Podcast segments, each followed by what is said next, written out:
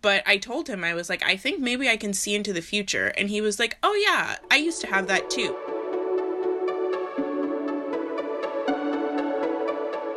Thanks for listening to Offbeat, a podcast from the Diamondback. I'm your host, Allison Mollenkamp. America's religious and spiritual landscape is changing. According to data from the Pew Research Center, the share of people who identify as religiously unaffiliated has risen 9 percentage points since 2009. But that doesn't mean that believing in something larger than yourself has gone out of style. Some UMD students are finding spirituality outside of a church or temple.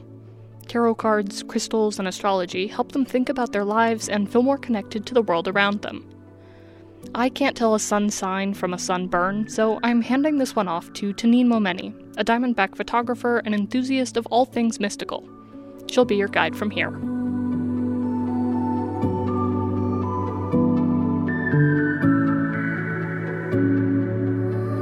That is okay. I just like feel pulled to do it, and so. My name is Neda Mboya João. Um, I was an English major with a history and creative writing minor when I was at UMD, um, but now I'm just here. Neda graduated in 2020. She runs a blog called The Catholic Mystic where she offers tarot card readings. The blog's name is a nod to her upbringing in church and the way it intertwines with her spiritual practice. When you think about Catholicism, it's all just witchcraft anyway. We like transform wine and bread into a body in the middle of a service where people are chanting in a foreign language. Um, so that's that's really all it is. When she was a kid, Neda had dreams that she says would then predict actual events. She worried about how her parents would react because of their Catholic faith, but decided one day she had to tell her dad.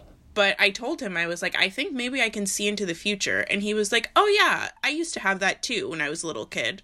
And my mom did as well. But then we got baptized and it went away.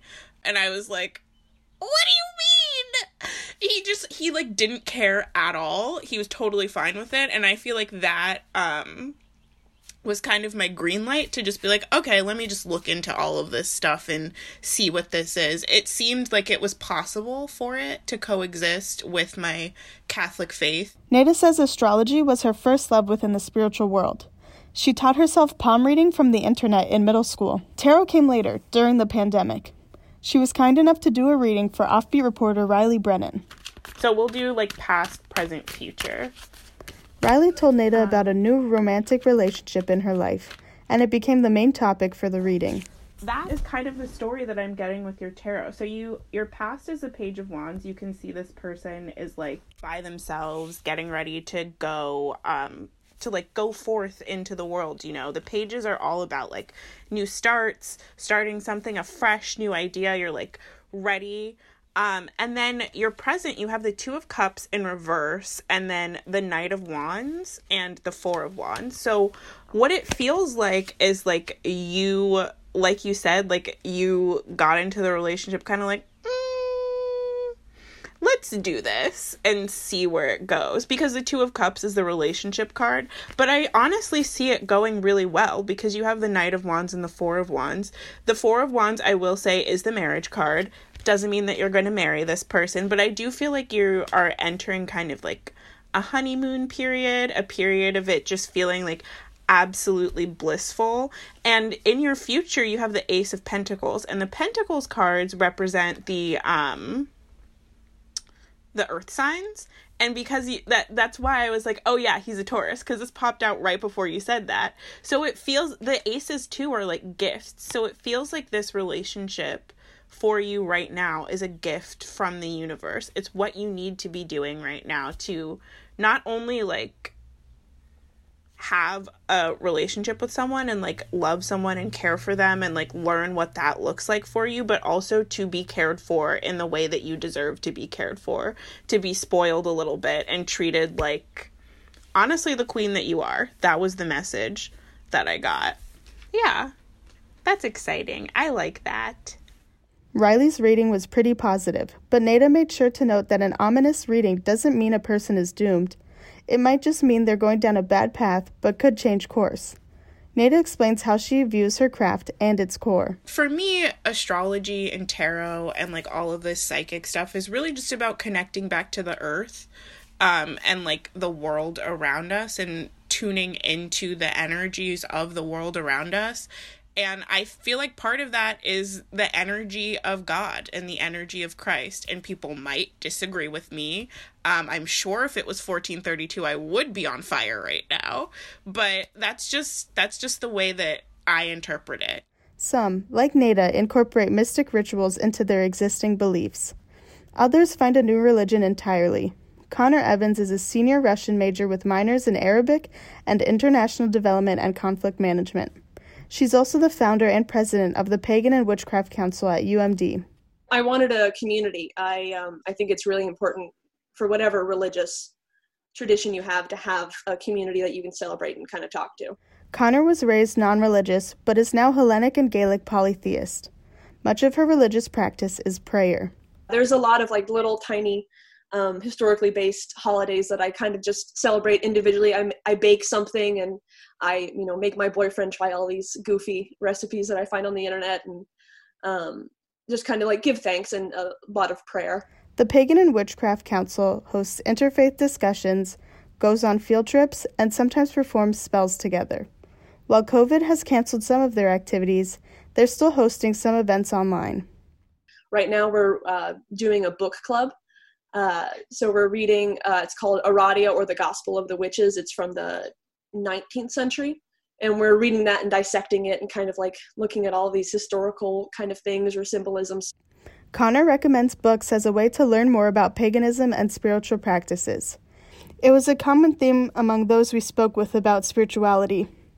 Tanya Otero Martinez practices on her own and offers guidance and tips on her own astrology and tarot Instagram.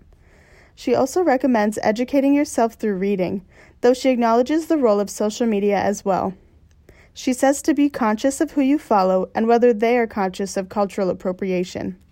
Follow POC creators. That's not to say you can't follow white creators, but I think just be intentional of the ones that you do follow because, like I said, some people just naturally do not keep these things at the forefront of their mind, and you're going to miss out on some of that education if you don't, um, if you're not intentional about the content on the content that you consume. Um, so there's that. And also, um, while I do enjoy, you know, TikTok, YouTube, Instagram, um, books, I think books are so wonderful because someone can only say so much in a one minute video. And in a 20 minute video, people can say a lot more, right?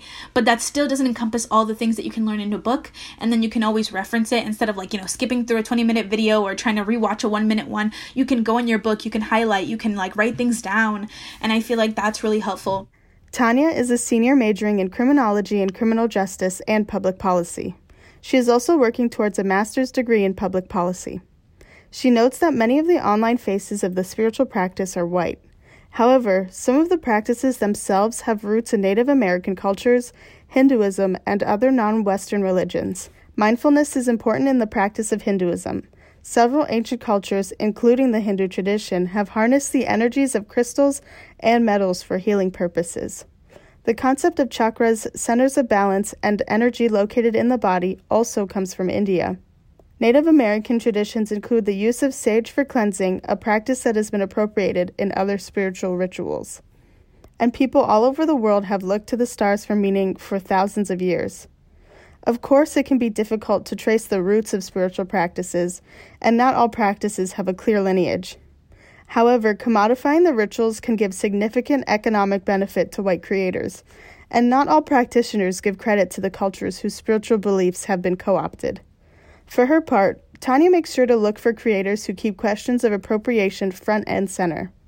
She also looks for LGBTQ plus practitioners there's a common misconception that spirituality is like very open minded, but there can be a lot of people in the community that are like homophobic and transphobic because of the idea of like divine feminine and divine masculine, um, which I myself like, you know, don't ascribe to. Um, and I feel like that that that like homophobia transphobia racism that can all go into it gets ignored under the guise once again if we were saying oh it's just my soul it's just my spirit but it's like you know we still live in a very real material world and you know what our actions have consequences um, and I think that's something that always needs to be kept in mind.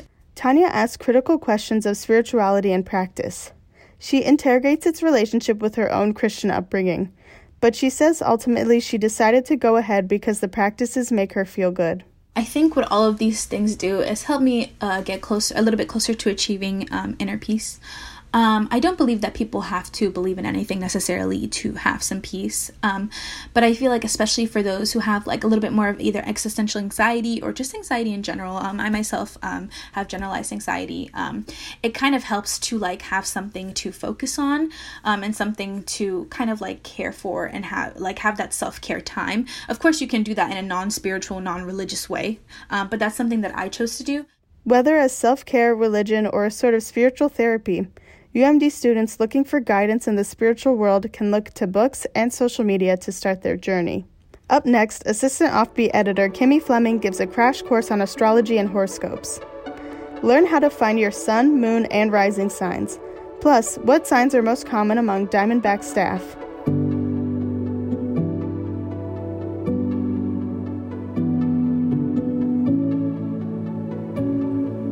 Ever wondered how to read your birth chart and understand what your zodiac sign means? In this segment, we're going to break it down for you.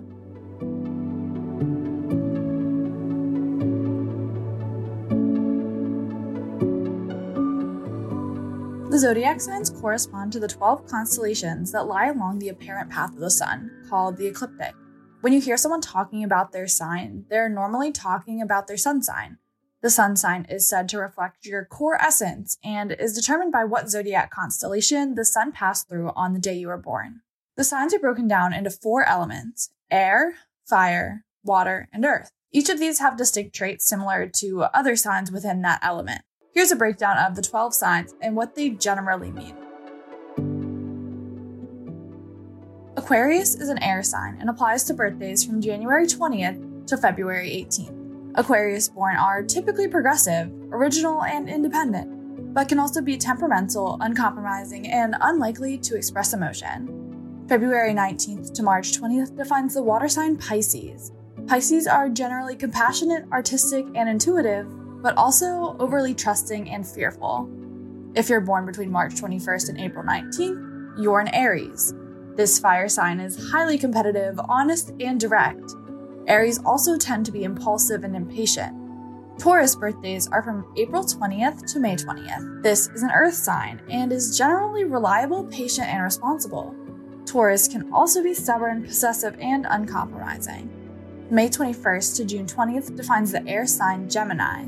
Geminis are gentle, affectionate, and curious, while also being nervous, inconsistent, and indecisive. Cancer is a water sign with birthdays spanning from June 21st to July 22nd. Cancers are highly imaginative, persuasive, and emotional, but they can also be pessimistic, suspicious, and even manipulative. If your birthday is between July 23rd and August 22nd, you're a Leo. Leos are fire signs and tend to be generous, cheerful, and humorous, but they can also be stubborn, arrogant, and self centered. Next, we have Virgo. The birthdays for this earth sign span from August 23rd to September 22nd. Virgos tend to be loyal, kind, and hardworking, while also being overly critical, paranoid, and shy. Libras are air signs born between September 23rd and October 22nd. They are cooperative, gracious, and social, but can be indecisive and non confrontational. People born between October 23rd and November 21st are Scorpios, this is a water sign, and Scorpios tend to be resourceful and brave, but also distrusting and jealous at times. The fire sign Sagittarius defines birthdays from November 22nd to December 21st and are typically generous, idealistic, and humorous, while also being impatient and unfiltered. Finally, we have Capricorn, which is an earth sign with birthdays from December 22nd to January 19th. Capricorns are responsible and disciplined, but can also be unforgiving and condescending. Now, that may seem like a lot, but having a basic understanding of the signs is critical to reading your chart. You also have a sign for every planet, depending on its location at the date, time, and time zone in which you were born. Each rules a different aspect of your life. In addition to your sun sign, there are two other major indicators making up what some call the big three your moon sign represents the subconscious side of yourself that you typically keep hidden from the world. This is the zodiac in which the moon was at your time of birth. Your rising sign, or ascendant, is defined by the zodiac sign that was on the eastern horizon when you were born and represents your physical body and outward appearance, including how others perceive you. To give you an example of how to put all this together, I'll read you my chart. My birthday is March 5th, so my sun sign is Pisces. Based on my time and place of birth, my ascendant is in Leo and my moon is in Pisces. This means that at my core, I'm creative and in touch with my emotions, but I also tend to have my head in the clouds. Others perceive me as bright and good natured, while internally I am empathetic and vulnerable. There are multiple websites and apps online that can help you determine what your main three signs are and what they say about you. Apps like CoStar and The Pattern offer in depth astrology readings and daily horoscopes. However, it's important to note that they have been scrutinized in the past over privacy concerns and allegations of manipulation. Remember, these readings aren't to be taken to heart. Just because your horoscope says you'll never find love or something negative doesn't mean that's true. But learning more about your own chart could help you better understand yourself and relate to others in a new way.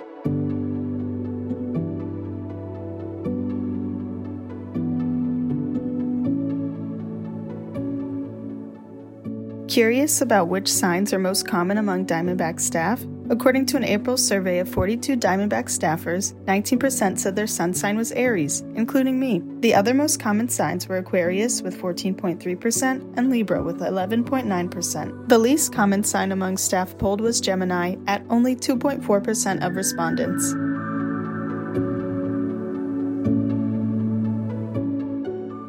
Thanks for listening to Offbeat. I'm your host, Allison Mollenkamp. This episode was created by Riley Brennan, Kimmy Fleming, Rena Torchinsky, and Danine Momeni, who was also in the host chair. Thanks to the whole Offbeat team for their hard work. Our music this month is Mystic by Moments. If you'd like to hear your music featured on the show, DM us on Twitter at DBKOffbeat and follow the Diamondback on Twitter and Instagram at the DBK. You can find a transcript of this episode at dbknews.com. If you like the show, make sure to tell your friends and leave us a rating and review. Thanks for listening. We'll be back next month with a brand new episode. thank you